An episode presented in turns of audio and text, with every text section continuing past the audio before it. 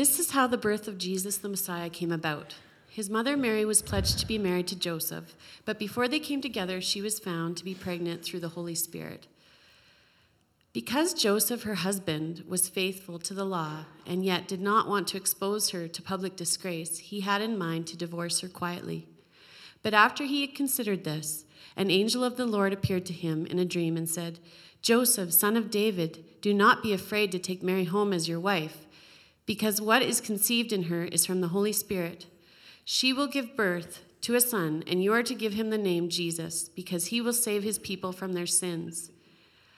All this took place to fulfill what the Lord had said through the prophet The virgin will conceive and give birth to a son, and they will call him Emmanuel, which means God with us.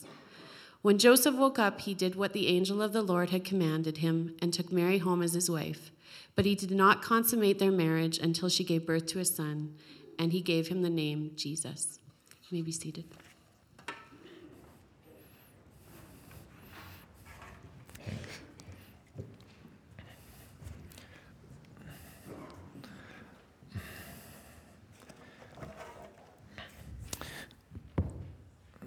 One of the interesting things about the story of Jesus' birth is how it impacted everyone involved in significant ways.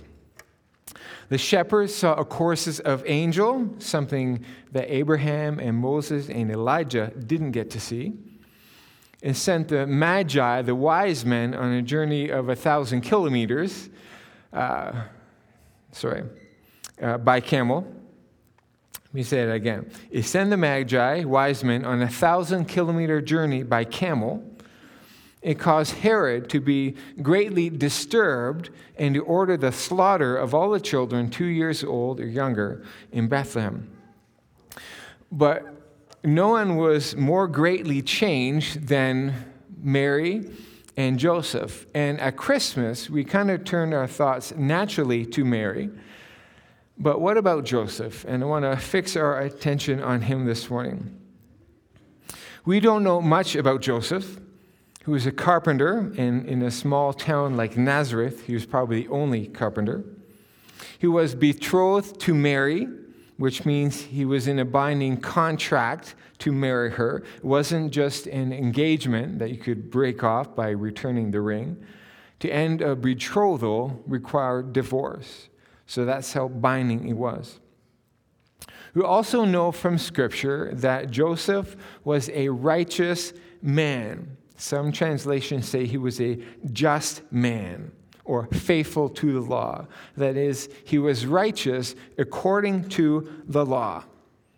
Joseph did not eat unclean food. He didn't associate with the wrong kinds of people. He made provision for the poor. He did not cook a goat in his mother's milk.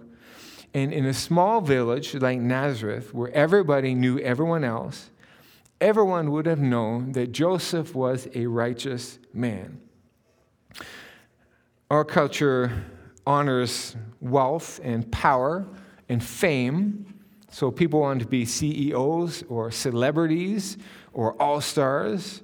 Well, the Jews honored the Torah, the law of Moses, and the Jew wanted to be righteous then you would be admired, you would be respected, and that was Joseph. Now, consider the situation in which he finds himself. The girl to whom he is engaged is pregnant, and Joseph knows that he is not the father. So you have a righteous man and a pregnant fiancee in a town where everyone knows everybody else. And in a small town like Nazareth in ancient Israel, a situation like this may not have arisen in living history. Put yourself in Joseph's place for a moment. Your whole reputation and identity revolve around your commitment to the Torah. As a righteous man, what the Torah says, you do. That's who you are. The Torah has some pretty clear instructions about what to do to someone in Mary's condition. Deuteronomy 22 says that if a woman pledged to be married is unfaithful, quote, they shall bring out the young woman to the door of her father's house, and the men of her city shall stone her to death with stones, because she has done an outrageous thing in Israel by whoring in her father's house. So you shall purge the evil from your midst. Now, the law was given to preserve the distinction between God's holy people in an overly sexualized Canaanite culture, and that was no longer the reality in which they lived. It's doubtful that this was in practice in Joseph's time, but it may have been. And the sin of Mary was still great. She was clearly unfaithful. If you had any doubt, just look at her protruding stomach. But Joseph was not only concerned with the letter of the law, but being a righteous man, he was also concerned with the spirit of law. He didn't just want to be correct, he wanted to be right.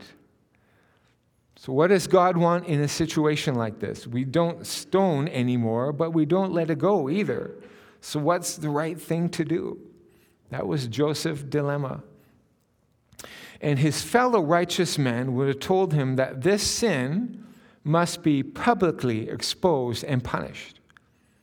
Joseph just, just bring Mary out, point at her growing stomach, and say, I had nothing to do with this. According to the law, righteousness would have demanded that she be exposed. Sinners need to be excluded, standards have to be maintained. A righteous man would not hesitate, and yet Joseph hesitated. He had compassion on Mary but he also couldn't marry her. He couldn't bring himself to say the words and go public, but being a righteous man, he had to do something. And it doesn't take much imagination to know how Joseph must have agonized over this. When the angel comes to Joseph in the passage that we have just read, Joseph, of course, already knows that Mary is pregnant. How did he find out? Maybe he found out the same way as everyone else by observation. Possibly Mary told him. Okay, again, put yourself in his place. You're engaged to married to a 15 year old, 15 year old girl, or as early as 13, the custom uh, marriage age of the female and your fiance comes to you and says, I have some bad news and some good news. The bad news is I'm pregnant, even though we're not married yet. The good news is I'm still a virgin. Haven't been with anyone else. An angel came to me and said, Hail, Mary, full of grace. I'm going to have a miracle baby, and all generations will call me blessed. I know it's never happened before, but it's going to happen. Imagine how she must have protested to him, probably in tears, about her innocence. And imagine Joseph's internal struggle. She seemed to be sincere, but really, an angel? A pregnant virgin? No way. So, in the end, he decides to divorce her quietly, the text says, to end the betrothal. That way, he could minimize her suffering, but maintain his status as a righteous man.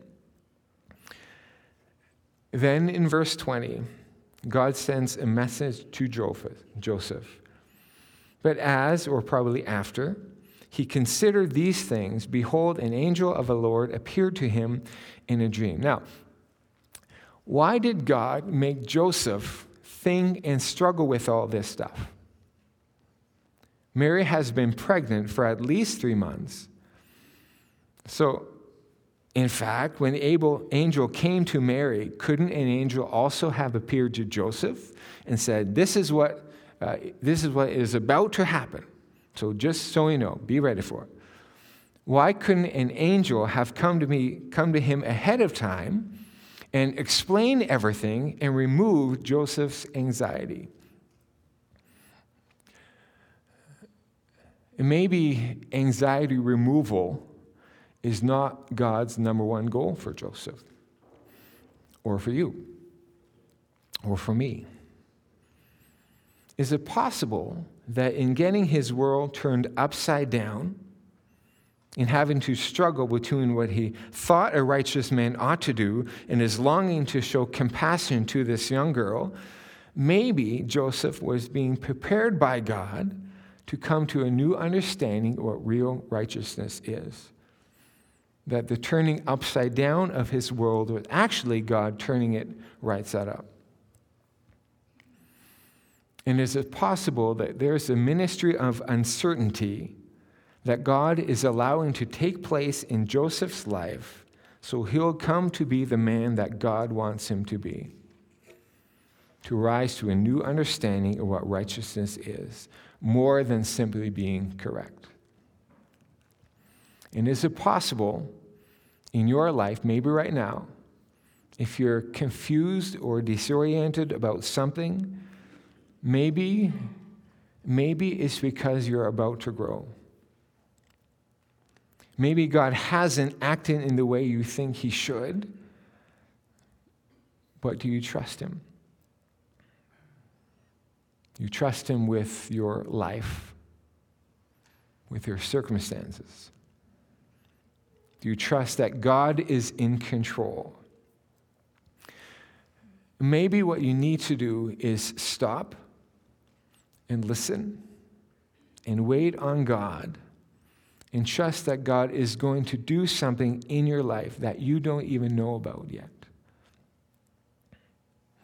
That's what, that's what happens here. The angel says, Joseph, son of David, do not be afraid to take Mary home as your wife. Why would Joseph be afraid to wed Mary? Joseph would be afraid of offending God and violating the Torah, Torah, but God is saying, This is me at work here, so don't be afraid of that. But I think Joseph would also be afraid of losing his reputation as a righteous man. He'd be afraid of what everyone would think about him. Joseph knew his own doubts. There's no way that people in his town were going to believe that an angel appeared to a couple in an obscure village and that the Spirit of God caused the conception of child in the body of a virgin teenage girl. Nobody would believe that. And he knew that if he married her, his friends would never accept his account of what happened. He would no longer be invited to their homes. He would not be given their business. He would never again be admired and respected as a lover of the Torah. If he committed himself to this woman and to her baby, the one who would be known as Jesus, he would do so at enormous sacrifice. His whole reputation, the work of a lifetime, would be trashed. The angel says, Do not be afraid. Are you afraid? Afraid of what? What are you afraid of? Are you afraid of people, whoever, will think less of you if you do what God is calling you to do? Are you afraid? Uh, are you afraid that what God is calling you to do will make you uncomfortable? Or that God will turn your world upside down? Maybe it needs to be. Are you afraid that your church won't understand? Joseph did what the angel had commanded him to do, and Joseph demonstrated incredible courage, having agonized over his situation and knowing full well what obedience would cost him. Joseph does what the angel tells him. Verse 24 He took Mary home as his wife. That's a, legal step. It means that he was publicly claiming her, this, this pregnant teenager, claiming her as his wife. And the verse 25 says that he named the baby. This too is legal action. In the act of naming the child, Joseph is publicly adopting this child as his son. Joseph have now tied his destiny to the lives of these two stained reputations. And I think Joseph had here made a choice that would put in awe anyone who comprehends it. His days of being known as a righteous man are over. And whatever the future has for him, it will not be polite respectability. I want to show you how fully Joseph bet the farm, risked everything on what God was doing. You notice in the next chapter of Matthew, Matthew chapter 2, that when the wise men come and find Jesus almost two years later, where do they find Mary and Joseph and Jesus? Not in the stable or an inn, but in a house in Bethlehem. Now they live here. Two years after the fact, they're still in Bethlehem in a house. Two years after Jesus' birth, Joseph and Mary have remained in Bethlehem. Now, why didn't Joseph take his family back to Nazareth after going to Bethlehem for the census? Could it be could it be that Nazareth was no longer home? A place where they felt loved and welcome? Had they taken so much heat in Nazareth that they felt compelled to start over in Bethlehem at the other end of the country? And eventually, because things seemed so un, unsafe for Jesus' life around Jerusalem, they did eventually return to Nazareth. So Joseph raises Jesus and his siblings in a town where he once, but no longer, was a respected man. And there's a hint of this in Mark chapter 6, verse 3, when the people say about Jesus, Isn't this the son of Mary and brother of James and Joseph and Judas and Simons? And are not his sisters Heather, Heather and Brittany not with us? Just kidding. Everyone but Joseph Every man in Israel was always referred to as the son of his father, even when his father was dead. People would have said, should have said, Jesus, son of Joseph. But we know he's not the son of Joseph, right? Not judge. To refer to a man as only a son of his mother was a harsh expression Something like a crude English phrase where somebody calls somebody else a son of a, and then an insulting word for the mother. King Saul called his son Jonathan a son of a perverse and rebellious woman. In Mark 6, verse 3, may well reflect that three decades later, not just years, but decades, Joseph's reputation, and that is his family, still has not recovered from his marriage to Mary. And since Joseph's time, millions of people have made sacrifices for the sake of this one called Jesus. Many have given up status, possessions, convenience, and their freedoms. Many have been shunned by their families and their communities. Many have given up their lives. But Joseph, who gives up his identity and reputation for Jesus, has not even seen Jesus yet. When Joseph looks into people's eyes after he obeyed God, things were never the same. They never looked at him with the same respect and admiration. But Joseph had heard God and acted on what God has spoken.